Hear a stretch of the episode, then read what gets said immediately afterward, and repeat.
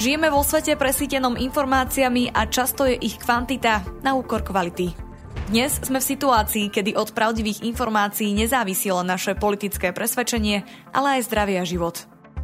V dnešnom dieli sa budem rozprávať s riaditeľom Infosecurity SK Petrom Dubovcím o vojne na Ukrajine a manipuláciách v informačnom prostredí. Ešte predtým si ale vypočujte krátky prehľad správ.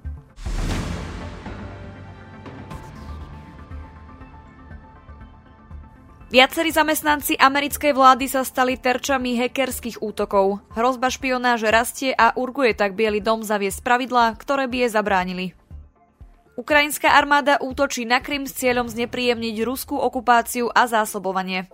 Kremel na ochranu anektovaného Krymu stavia opevnenia a zákopy. Turecko onedlho čakajú voľby. Podľa prieskumov môže zatiaľ najdlhšie vládnúci turecký prezident Erdogan prehrať. Chatboty s umelou inteligenciou stiažujú odhaľovanie phishingových e-mailov. Chatboty totiž robia menej gramatických chýb, vďaka ktorým je možné mnohé podvodné e-maily odhaliť. Twitter podniká právne kroky po úniku zdrojového kódu. Platforma, ktorú vlastní Elon Musk, požaduje, aby GitHub identifikoval, kto časti jej kódu zverejnil.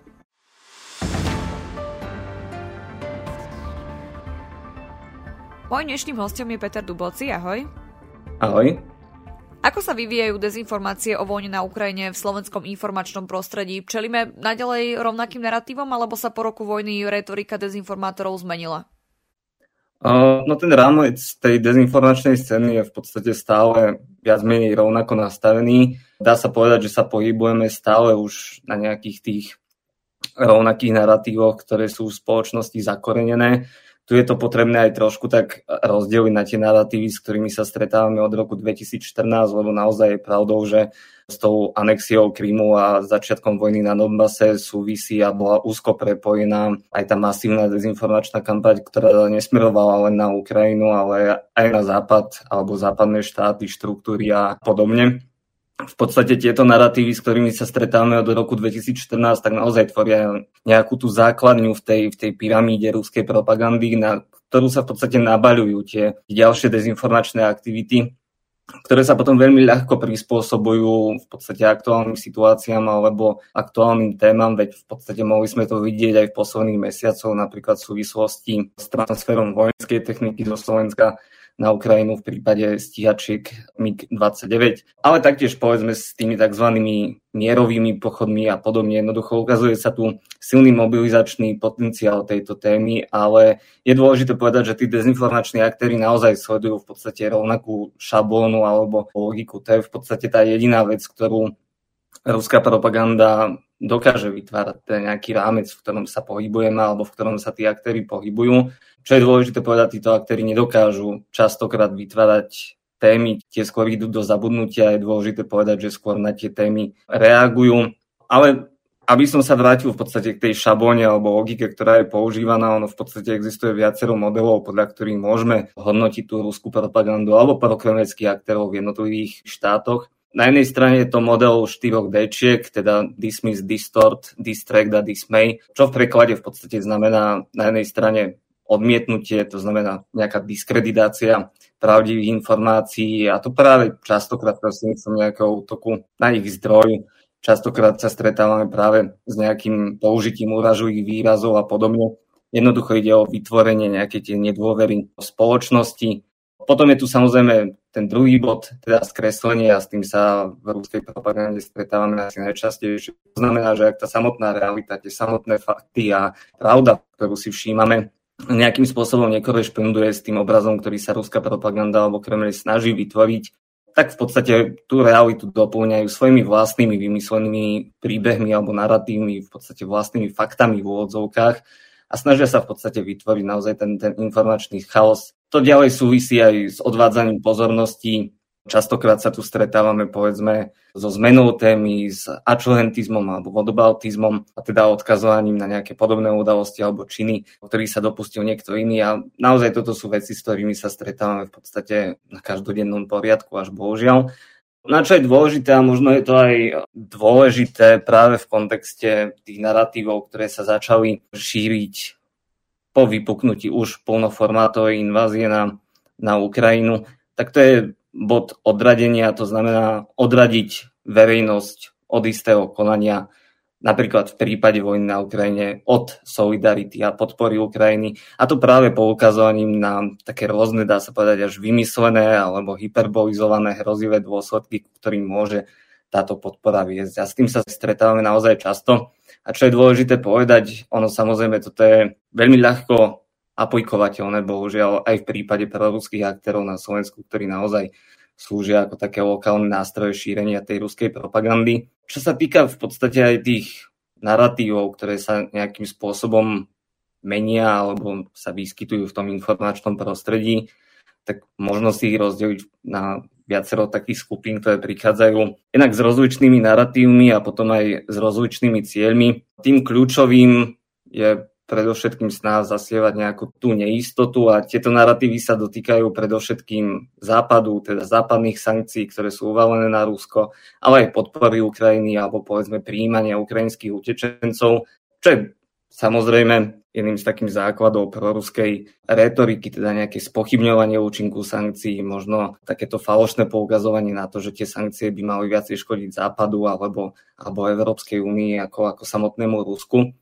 No a potom druhá skupina narratívov v podstate smeruje k tomu podkopaniu vzťahov Ukrajiny so svojimi strategickými partnermi, teda predovšetkým Západom, ale dotýka sa to možno aj bližšie práve v kontexte tých krajín, ktoré susedia s Ukrajinou, či už je to Polsko, Maďarsko a v podstate aj my. A potom veľmi dôležité je v podstate aj prenášanie tej viny alebo zodpovednosti za tú vojnu na Ukrajine, kedy sa v podstate ruská propaganda snaží zbaviť tejto zodpovednosti a prenášajú práve na západ, častokrát na Spojené štáty, na Severoatlantickú alianciu alebo potom už na samotných Ukrajincov. S tým veľmi úzko súvisí v podstate aj ich demonizácia, či už ukrajinskej nejakej politickej elity alebo samotnej ukrajinskej spoločnosti. A to sú presne tie narratívy, ktoré súvisia už s tou novšou šablónou, ktorá, s ktorou sa stretávame po 24. februári 2022 eh, to znamená tie argumenty demilitarizácie, denacifikácie a podobne. Zasiahol istým spôsobom diskurs o vojne zatýkač na Vladimíra Putina za vojnové zločiny? Ako sa k nemu vyjadrili prokremelskí aktéry pôsobiaci na Slovensku? Nedá sa povedať, že by tá informácia o vydaní zatýkača na Vladimíra Putina zasiahla ten diskurs nejako, nejako významne.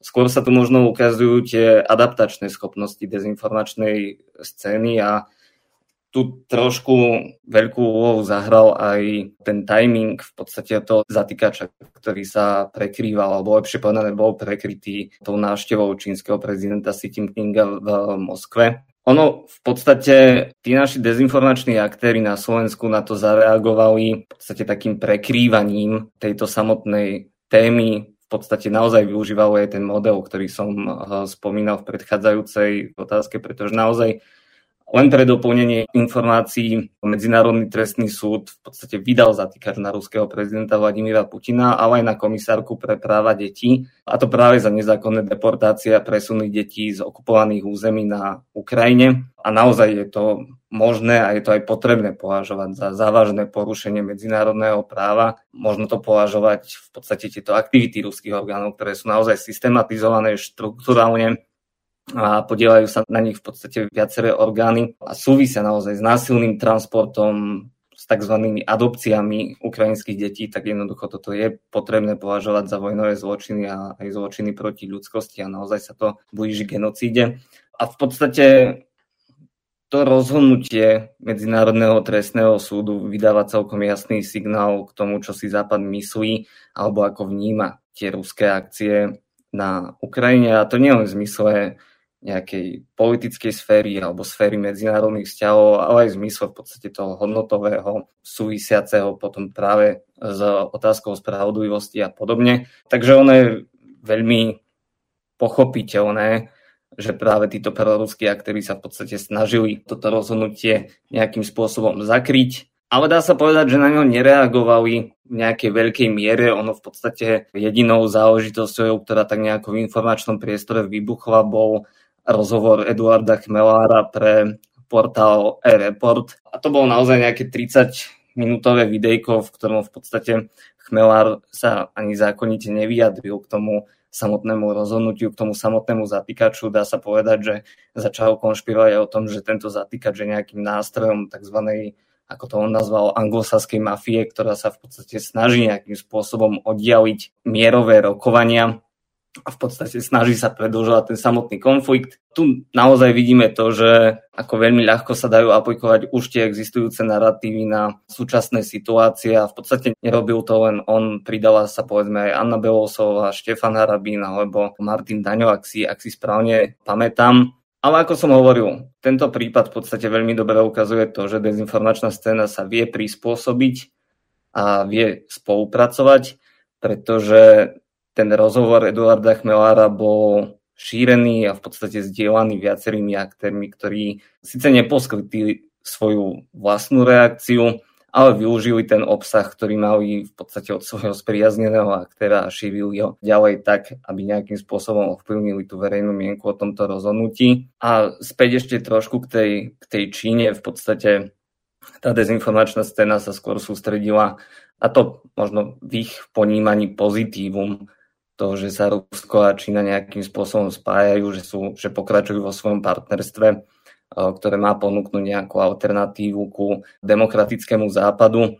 Tu sme sa v podstate stretli s viacerými narratívmi o tom, že západ upadá, že stráca nejaký mocenský potenciál, že už nehovoríme o unipolárnom prostredí a podobne, s tým, že vlastne poukazovali na to, že Čína a Rusko v podstate ako nejaká opozícia voči západu sú tou, sú tou budúcnosťou, ku ktorej, ku ktorej by sa mala orientovať aj, aj Slovenská republika. Ale čo je ešte dôležité povedať v tomto kontexte je to, že tu títo aktéry do značnej miery preberali práve stanoviska zo strany Ruska a zo strany ruských štátnych médií, či či expertov, ktorí naozaj v podstate začali hneď po tom rozhodnutí o zatýkači šíriť práve tú retoriku o oddialovaní nejakých mierových rokovaní, o predlžovaní vojny a podobne.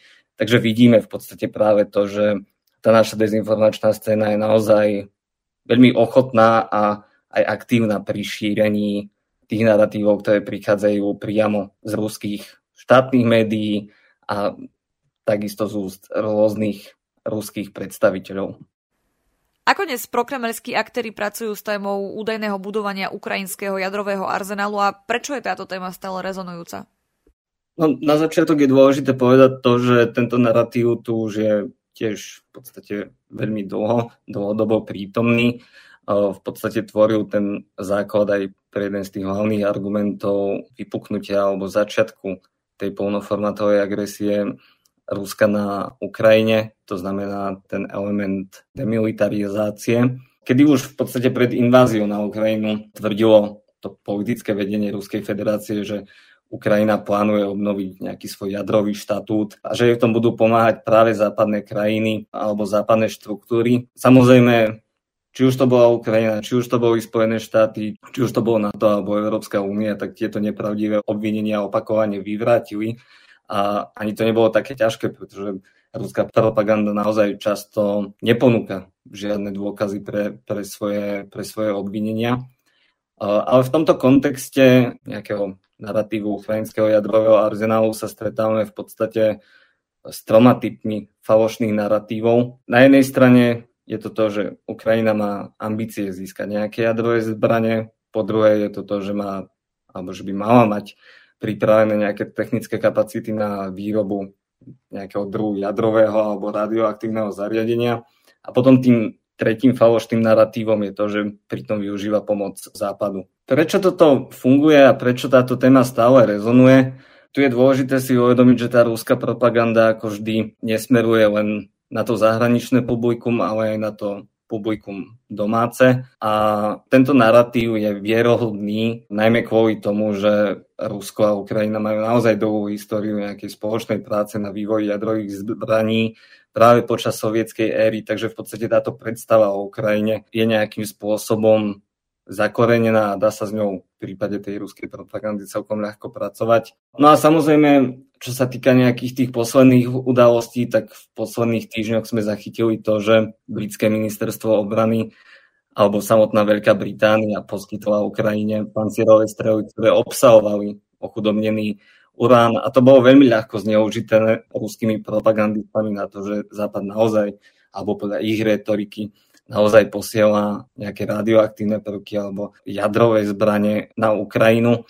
A v podstate spravili znova raz to, čo robia stále, hej, teda použili tú metódu slameného panáka, jednoducho vytvorili z týchto striel, ktoré sú naozaj bežnou súčasťou týchto balíčkov a nie je náhodou, že boli poslané práve tieto strely, pretože ak si to správne pamätám, tak boli vyvinuté už počas studenej vojny a to práve na ničenie sovietských tankov, ktorým čelí Ukrajina v podstate aj dnes. Ale aby som sa vrátil k tej pôvodnej myšlienke, tak táto dodávka zbraní bola zneužitá ruskými propagandistami práve na to, aby nejakým spôsobom znova zhyperbolizovali tento problém, vytvorili si v podstate neexistujúci problém alebo neexistujúceho nepriateľa a potom na ňo v podstate prostredníctvom svojej retoriky a falošných narratívov nejakým spôsobom reagovali, znova raz vytvárali ten informačný chaos a ovplyvňovali verejnú mienku. A čo je možno ešte na záver dôležité povedať, táto ruská propaganda, ktorá nejakým spôsobom obviňovala Západ z transferu až v podstate jadrových zbraní v niektorých prípadoch, tak to robila práve v momente, kedy rozmiestňuje v podstate jadrové zbranie na území Bieloruska. Takže tu sa zase raz ukazuje taký paradox alebo možno až pokritectvo toho, ako tá retorika ruskej propagandy funguje. Dochádza pred predčasnými parlamentnými voľbami k zneužívaniu témy vojny na Ukrajine politickými aktérmi? Uh, jednoznačne a podľa mňa sa to bude len stupňovať. Ja osobne predpokladám, že vojna na Ukrajine bude pravdepodobne najdominantnejšou predvoľbnou témou, na ktorej sa v podstate stretnú dva svetonázory. A možno nie iba dva svetonázory, ale v podstate až dve reality. Na jednej strane tá faktická a na druhej strane nejaká tá fikcia. Jednoducho stretnú sa tu dve identity, ktoré nielen na Slovensku, ale v podstate na celom západe nejakým spôsobom medzi sebou bojujú a v tomto komplexnejšom zmysle je naozaj tá téma vojny na Ukrajine v úvodzovkách zástupnou témou. Dalo by sa povedať, že akýmsi pódium pre prezentáciu týchto realít a identít a to práve za účelom predovšetkým zisku politických bodov. A tu sa naozaj veľmi dobre ukáže to, že či už vedome alebo nevedome títo naši politickí aktéry sú v podstate naozaj dobrými nástrojmi pre šírenie ruskej propagandy. A je potrebné dodať, že práve tie témy, ktoré súvisia s ruskou geopolitikou, špecificky teraz téma vojny na Ukrajine, naozaj funguje ako jedna z hlavných deliacich línií, nielen v tom predvolebnom súboji, ale dá sa povedať, že celkovo v tej politickej scéne možno nejaké to rozdelenie tých, tých aktérov. A tak ako som spomínal predtým, táto téma prichádza s veľkým mobilizačným potenciálom, čo je samozrejme pred voľbami veľmi dôležité. A v podstate už sme to mali potvrdené aj v tomto roku a to vo viacerých prípadoch. Jednak to už bolo to strašenie mobilizáciou, strašenie toho, že sa dostaneme nejakým spôsobom priamo do vojny a podobne. A videli sme tú reakciu spoločnosti, ktorá uverila týmto hrozbám a tomuto strašeniu zo strany rôznych politických aktérov a Znova raz, ak si správne pamätám, tak myslím, že to bolo niečo cez 40 tisíc mužov, ktorí v podstate odmietli bojovať so zbraňou v ruke. A potom to boli samozrejme februárové a marcové pochody za mier alebo tzv. mierové pochody, ktoré však v skutočnosti samozrejme boli skôr pochodmi za kapituláciu Ukrajiny, lebo to naozaj funguje a je to už aj opakovaná fráza, ale je opakovaná, pretože je pravdivá a naozaj praktická, pretože ak v podstate zloží zbranie Rusko, tak skončí vojna, ale jednoducho, ak by zložila zbranie Ukrajina, tak skončí samotná Ukrajina a to je práve tá druhá línia, je to, čo mnohí z týchto aktérov eh, na tých protestoch požadovali svojím spôsobom. A samozrejme aj tie samotné protesty boli pôvodne iniciované zo strany, nazvime to, že občianskej spoločnosti alebo nejakých občianských hnutí. Ale podobne ako v prípade pandémie COVID-19 a rôznych protestov, ktoré sa realizovali vtedy, tak sa v podstate na tejto vlne zviezli práve politickí aktéry. A boli to práve politickí aktéry, ktorých si tak už nejako svojím spôsobom za tie roky automaticky pripisujeme k tej, tej dezinformačnej scéne. A už doteraz, aj pred tou predvoľbnou kampaňou sme mohli vidieť trend, že najúspešnejšími dezinformačnými aktérmi sú práve politici. A to ani nie tak ich aktivitou, teda nejakým množstvom príspevkov, ale skôr množstvom interakcií a množstvom sledovateľov, ktorých dokážu v podstate vygenerovať na platformách, predovšetkým na Facebooku. tak jednoducho tento trend sa podľa mňa v predvoľnom období len znásobí, pretože aj tí samotní politickí aktéri, a je to logické, je to prírodzené pred voľbami, budú znásobovať alebo zintenzívňovať svoju, svoju činnosť a svoju komunikáciu. Tým pádom sa dá očakávať aj to, že narastie samotný počet dezinformácií, zvýši sa intenzita ich šírenia a, a to súvisí aj s tým, že voľby sú svojím spôsobom v odzovkách geniálnym obdobím alebo geniálnym prostredím pre šírenie dezinformácií a následné ovplyvňovanie verejnej mienky. A to najmä kvôli tomu, že už vo svojej podstate ponúkajú určité polarizované prostredie, ku ktorému sa podnecuje v podstate ďalej. Čo sa týka nejakých konkrétnych aktérov, myslím, že toto bude zbytočné aj nejakým spôsobom konkrétne menovať. Samozrejme ide predovšetkým o krajine ľavicových a krajine pravicových aktérov, takže predovšetkým strany Republika, LSNS a v podstate už sa k tomu pridáva v poslednej dobe do značnej miery uh, aj samotná strana Smer SD. Tu je dôležité povedať to, že potom pre nás šťastnom, pre neho nešťastnom odchode z Facebooku, tak jednoducho poslanca Ľuboša Blahu, ktorý dostal v júni minulého roka svoj ban a v podstate prišiel o nejakých 170 tisíc sledovateľov, ak si to pamätám správne na Facebooku, tak ho veľmi ľahko nahradil práve Robert Fico, pretože Ľuboš Blá mu v podstate ukázal ten, ten modus operandi alebo ten systém, ako sa dá komunikovať, ako získavať v podstate tú, tú popularitu a ukázalo sa to ako niečo efektívne, čo teraz, čo teraz v podstate následuje. A zároveň by som ešte zmienil to, že v podstate sa nám tu stále ako tí hlavní dezinformační aktéry z politickej scény objavujú aj, nazvime si to, že politici v nejakej, nejakej tej výslužbe alebo už za Zenitom, či už je to spomínaná Anna Belosová, či už je to Štefan Harabin a podobne. Sú to jednoducho ľudia, ktorí sa prostredníctvom šírenia dezinformácií a teda vyvolávania nejakých negatívnych emócií, polarizácie spoločnosti a podobne snažia ešte v podstate udržať v tom verejnom diskurze, možno si udržať nejaký ten sociálny status a, a podobne. Môže byť silná dezinformačná kampaň pred voľbami nebezpečná aj pre budúcu podporu Ukrajiny? Na akých narratívoch pre podkopávanie solidarity s Ukrajinou by táto kampaň mohla stavať? Tu asi nepoviem nič nové, ale naozaj najúspešnejšie dezinformácie sú práve tie, ktoré cieľia na emócie, strach či neistotu a v podstate základné ľudské potreby a to predovšetkým v kontexte tých posledných rokov, či v súvislosti s pandémiou alebo v súvislosti s vojnou na Ukrajine. Teda sú to otázky alebo dezinformácie, ktoré cieľia práve povedzme na finančnú situáciu, na dá sa povedať, ľudskú budúcnosť jednotlivcov, to, ako bude vyzerať ich život, ako budú naplnené ich potreby a podobne, čo samozrejme potom veľmi úzko súvisí s témou sankcií, s témou energetickej krízy a podobne s otázkami mieru a týchto podobných záležitostí. Čo je dôležité povedať, tá dezinformačná kampaň v podstate nemusí byť zákonite nebezpečná len pre budúcu podporu Ukrajiny, ale v podstate aj pre samotnú budúcnosť Slovenska a to predovšetkým v kontexte zahranično-politickej orientácie. A nielen to, v hre sú v podstate aj otázky, ktoré súvisia s demokraciou a samotným právnym štátom, pretože aj tí aktéry, ktorých som spomínal v predchádzajúcej otázke, nie sú úplne stotožnení s prozápadným smerovaním a toto možno trošku aj podceňujem, e, v podstate na rovinu ho odmietajú a naozaj ukazujú tu práve na tej samotnej téme vojny na Ukrajine. Je to možno otázka toho, že či po týchto voľbách sa nevyberieme tzv.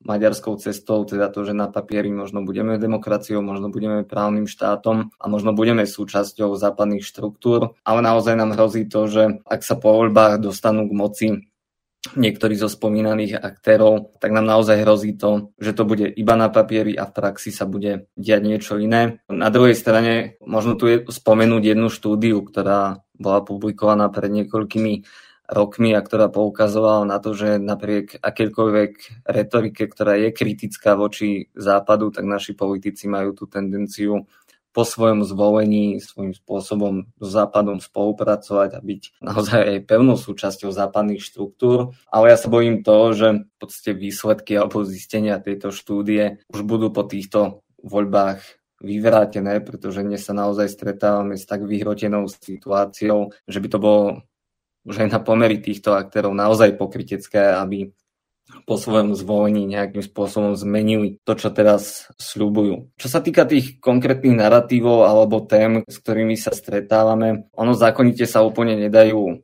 rozdeliť alebo oddeliť, naozaj fungujú v nejakej tej spoločnej nádobe, kde sa mixujú a fungujú na tej báze už nejakých prednastavených narratívov, ktoré som spomínal predtým. Samozrejme sa však dajú nejakým spôsobom kategorizovať a tu hovoríme predovšetkým o útokoch povedzme na prozápadne orientovaných politikov, ako povedzme nejakých vojnových štváčov, ktorí nás chval predlžujú vojnu na Ukrajine, alebo potom plnia povedzme príkazy zo západu, to, že povedzme tzv.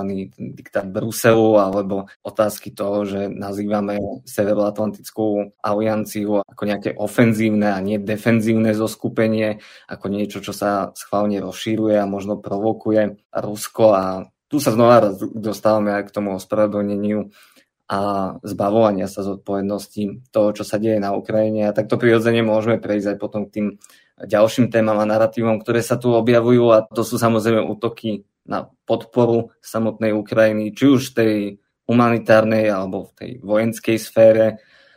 V podstate sme to mohli vidieť aj v prípade posledných týždňov, to, čo som už spomínal, otázka zaslania stíhačiek. A znova raz sme sa stretli s tou istou retorikou, ktorá poukazovala na to, že to nám naozaj má namaľovať nejaký terč na náš chrbát, že je to zaťahovanie Slovenska do vojny, že sa bude mobilizovať. A tieto záležitosti, že sa po, povedzme nemyslí na bežné potreby občanov, to je jednoducho retorika, s ktorou sa stretávame kontinuálne už od začiatku alebo už od vypuknutia vojny na Ukrajine a ona sa bude naozaj iba budúcich mesiacoch zintenzívňovať. Ale čo je dôležité si pripomenúť je to, že táto retorika strašenia nejakou mobilizáciou alebo zatiahnutím Slovenska do vojny bola prítomná už predtým. Stačí sa vrátiť o niekoľko mesiacov dozadu v prípade e, darovania systému S-300 Ukrajine. Tí istí aktéry v podstate strašili tým, že ide o nejaký vojnový akt, že sa môžeme tešiť, alebo že lepšie povedané sa môžeme obávať nejakej odvety zo strany Ruska. Takisto pred zimou v podstate tí istí aktéry strašili tým, že jednoducho to nejakým spôsobom nevykrieme, že sankcie nejakým spôsobom nepomáhajú, že nie sú účinné a podobne. A o niekoľko mesiacov v podstate vidíme to, že stále sme zatiahnutí do vojny, stále sa stretávame iba s touto retorikou strašenia a naozaj aj tú samotnú zimu sme zvládli nad očakávania a vyrovnávame sa v podstate aj s tými reálnymi problémami, ktoré tu sú. Tu je dôležité v podstate povedať to, že samozrejme vojna na Ukrajine nie je nič príjemné, je to určite problém, s ktorým sa stretávame aj v našich každodenných životoch a ovplyvní to nejakým spôsobom aj našu politickú a ekonomickú budúcnosť. Jednoducho vojna nikdy nebude ničím pozitívnym, ale je v podstate otázka toho, že na ktorej strane histórie potom vlastne budeme stáť. A je dôležité povedať, že presne títo dezinformační aktéry cieľia práve, alebo presne na, na tieto obavy, ktoré sú jednoducho legitímne a podobné, ale oni s nimi proste manipulujú, vytvárajú strach a v podstate naozaj takto pragmaticky až egoisticky si v podstate na tých negatívnych emóciách, na strachu spoločnosti v podstate z neznámeho alebo z nejakého nebezpečenstva vytvárajú a generujú svoje politické body. A v podstate k tej podpore Ukrajiny ono už niektorí aktéri, ja si pamätám špecificky Roberta Fica, ktorý celkom jasne naznačil a jasne povedal, že v prípade toho, že ak by sa dostal do budúcej vlády, tak v podstate už žiadnu pomoc Ukrajine neposkytneme. A ja si to úplne neviem predstaviť, ako by mohla nastať v podstate takáto transformácia našej politiky, pretože je naozaj potrebné povedať, že doteraz sme boli naozaj solidným partnerom, ktorý Ukrajine pomáhal, možno niekedy až nad očakávania alebo nad možnosti, s ktorými sa prvotne počítalo. A je to naozaj veľká výzva aj v kontexte toho medzinárodného vnímania Slovenska, ak by sa po voľbách dostali do vlády alebo do parlamentu práve títo zmienení dezinformační aktéry. Aké ďalšie témy, ktoré sú dnes zneužívané manipulátormi v informačnom prostredí, majú podľa teba potenciál negatívne ovplyvniť verejnú mienku? Mali by sme sa pripraviť na silnejšiu dezinformačnú kampaň napríklad v otázkach menšinových práv alebo nášho postavenia v západných štruktúrach? No, čo sa týka tých západných štruktúr, tak tie sú naozaj dlhodobým cieľom ruskej propagandy, v podstate naozaj od toho roku 2014. Tu je v podstate zneužívaný ten sentiment alebo to naše vnímanie týchto štruktúr, ktoré sa častokrát zameriava alebo je redukované iba na tie hmatateľné záležitosti alebo hmatateľné výhody, ktoré z členstva v týchto štruktúrách máme. Svojím spôsobom samozrejme tie zákonné narratívy smerujú predovšetkým na adresu Európskej únie, to už sú tie spomínané sankcie, povedzme spochybňovanie účinnosti, ale je tu aj práca s tými dlhodobo zakorenenými predstavami a predsudkami o tom, že sme možno nejakou druhoradou alebo no jednoducho druhoradou krajinou alebo členským štátom, že je tu nejaký diktát z Bruselu, že nás to zbavuje suverenity a podobne. Tak ako som spomínal už predtým v prípade NATO, tak tu sú útoky, ktoré smerujú na to, že ide povedzme o nejakú útočnú alianciu, že ide o rozširovanie sfér vplyvu a podobne. A tu je dôležité povedať, že raz to rozširovanie sa deje predovšetkým, alebo tie snahy o rozširovanie sa dejú predovšetkým zo strany Moskvy a Kremľa a jednoducho znova slúžia iba na zbavenie alebo odvrátenie tej pozornosti od toho, čo sa reálne deje. Čo sa týka tých menšín, dá sa povedať, že podobne ako vojna na Ukrajine, alebo tá téma vojny na Ukrajine, tak aj sexuálne menšiny, ale teda, pardon, menšiny, ale špecificky tie sexuálne sa v poslednom čase stávajú v podstate takým tým cieľom rôznych aktérov, možno ďalšou polarizačnou líniou, ktorá sa tu postupne, postupne vytvára. A to predovšetkým o tej tragickej udalosti z minulého roka na Zámodskej ulici. Ale v podstate táto téma rezonuje aj ďalej. Je to možno jedna z tých ďalších tém, ktorá pre niektorých politikov predstavuje ten priestor, pri ktorom si vedia predstaviť, že vedia vygenerovať nejaké, nejaké tie preferencie, nejaké tie politické body a svojím spôsobom túto tému zneužívajú. Ale znova raz, pracujú v podstate s tými zakorenenými predstavami alebo predsudkami, ktoré v spoločnosti existujú. Je napríklad dobre zmieniť udalosti posledných dní alebo posledných týždňov, kedy Vladimír Lengvarský krátko pred odchodom z postu ministra zdravotníctva schválil usmernenie povedzme pre transrodových ľudí, ktoré v podstate umožní zapísať zmenu pohľavia aj bez toho chirurgického zákroku. A naozaj názory ohľadom tejto problematiky alebo tohto nového usmernenia naozaj rozdeľujú tú politickú scénu a predstavujú celkom, no bohužiaľ, ale celkom efektívny priestor pre získavanie nejakých tých politických bodov. Čo je dôležité povedať, je to, že ak jednoducho narastá záujem o nejakú tému, tak automaticky narastá aj počet alebo to množstvo dezinformácií, ktoré sa, ktoré sa v tomto kontexte objavuje. A výnimkou nie sú práve ani sexuálne menšiny alebo transrodoví ľudia, kedy napríklad dezinformační aktéri hovoria o tom, že tá samotná transrodovosť je, je nejaká choroba a že povedzme deti si po úprave práv budú v podstate masovo meniť pohľavy, jednoducho znova smerujú na to, aby nejakým spôsobom vyvolali tú polarizáciu, tie negatívne emócie a podobne. A čo je dôležité dodať je to, že samozrejme sexuálne menšiny nečelia len dezinformáciám, ale aj určitému toxickému obsahu, alebo rovno si to nazvime nenávistnými prejavmi, ktoré sú naozaj tým ďalším významným problémom, s ktorým sa v tom slovenskom informačnom prostredí bohužiaľ stretávame. A to na jednej strane aj prirodzene, čo vyplýva z tých predsudkov, z tých sentimentov a z toho, kde sme sa možno za tie posledné roky nejakým spôsobom dostali alebo vyvinuli.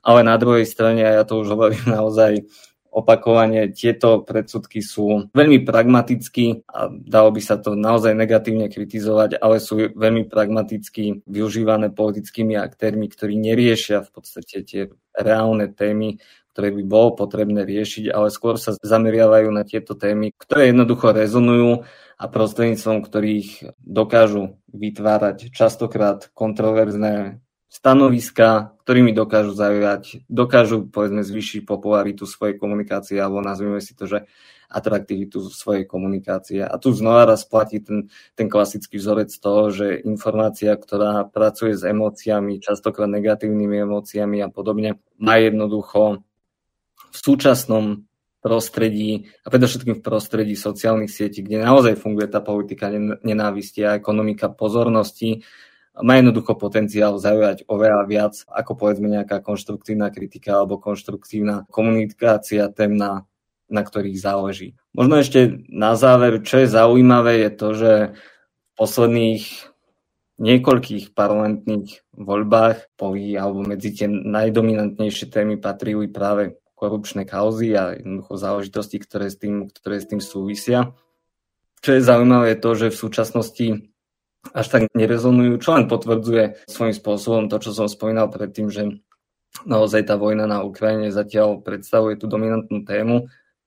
Kto vie, kto bude v podstate takouto prvou lastovičkou, ktorá začne po veľkom narábať alebo pracovať s korupčnými témami. Zatiaľ sa stretávame v úvodzovkách len s retorikou, ktorá pracuje s útokmi povedzme na médiá, na právny štát a tá je samozrejme predovšetkým v režii strany Smer SD, čo je znova raz logické, pretože sa na počet tých rokov, počas ktorých boli v, vo svojom funkčnom období, tak jednoducho určité kauzy tam vznikli a na tie musia nejakým spôsobom reagovať. Je však dôležité povedať to, že znova raz reagujú v skutku nezdravým a škodlivým spôsobom, ktorý sa snaží podkopávať tú dôveru verejnosti v inštitúcie, v právny štát, spravodlivosť, justíciu, ale aj potom povedzme samotných novinárov, ktorí o týchto kauzách informujú. A tu v podstate vidíme ten prelín alebo jednoducho to spojenie rôznych tém. A to je to, že títo aktéry v podstate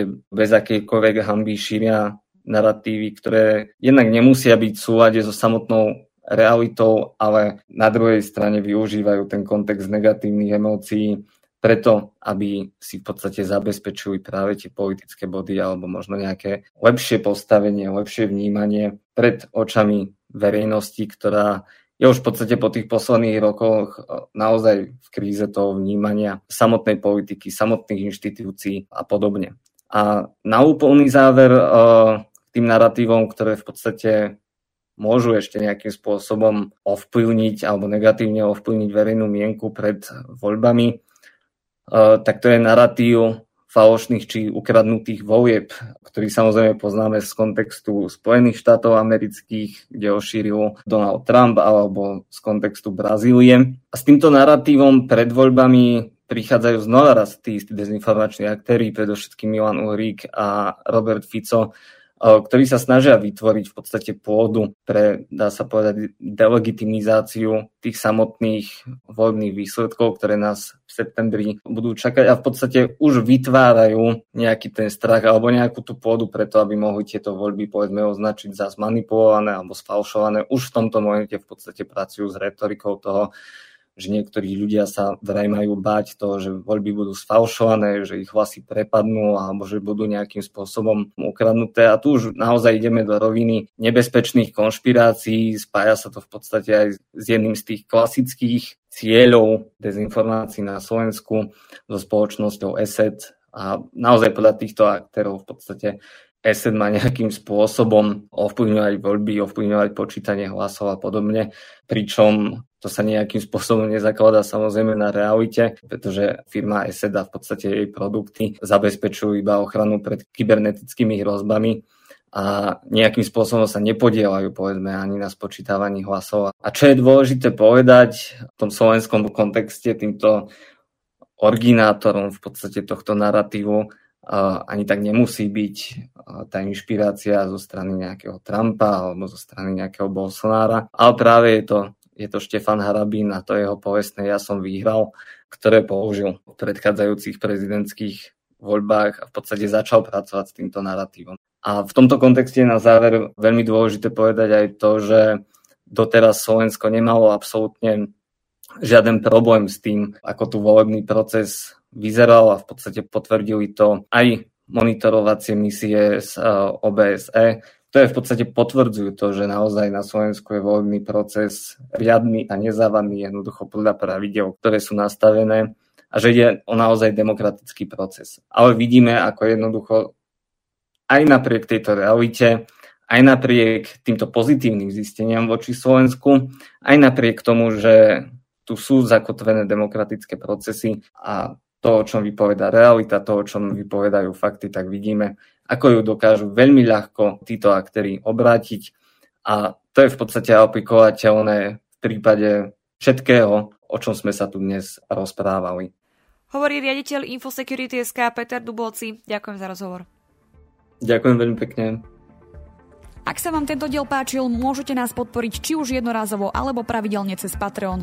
Umožnite nám tak vytvárať nielen kvalitný obsah, ale tiež budovať komunitu ľudí, ktorí rozumejú potrebe zdravého a transparentného infopriestoru. Viac informácií nájdete na stránke infosecurity.sk v sekcii podpora. Na príprave podcastu sa podielala Michaela Ružičková. Táto epizóda vznikla s podporou Európskej únie. Verím, že si nás pustíte aj na budúce.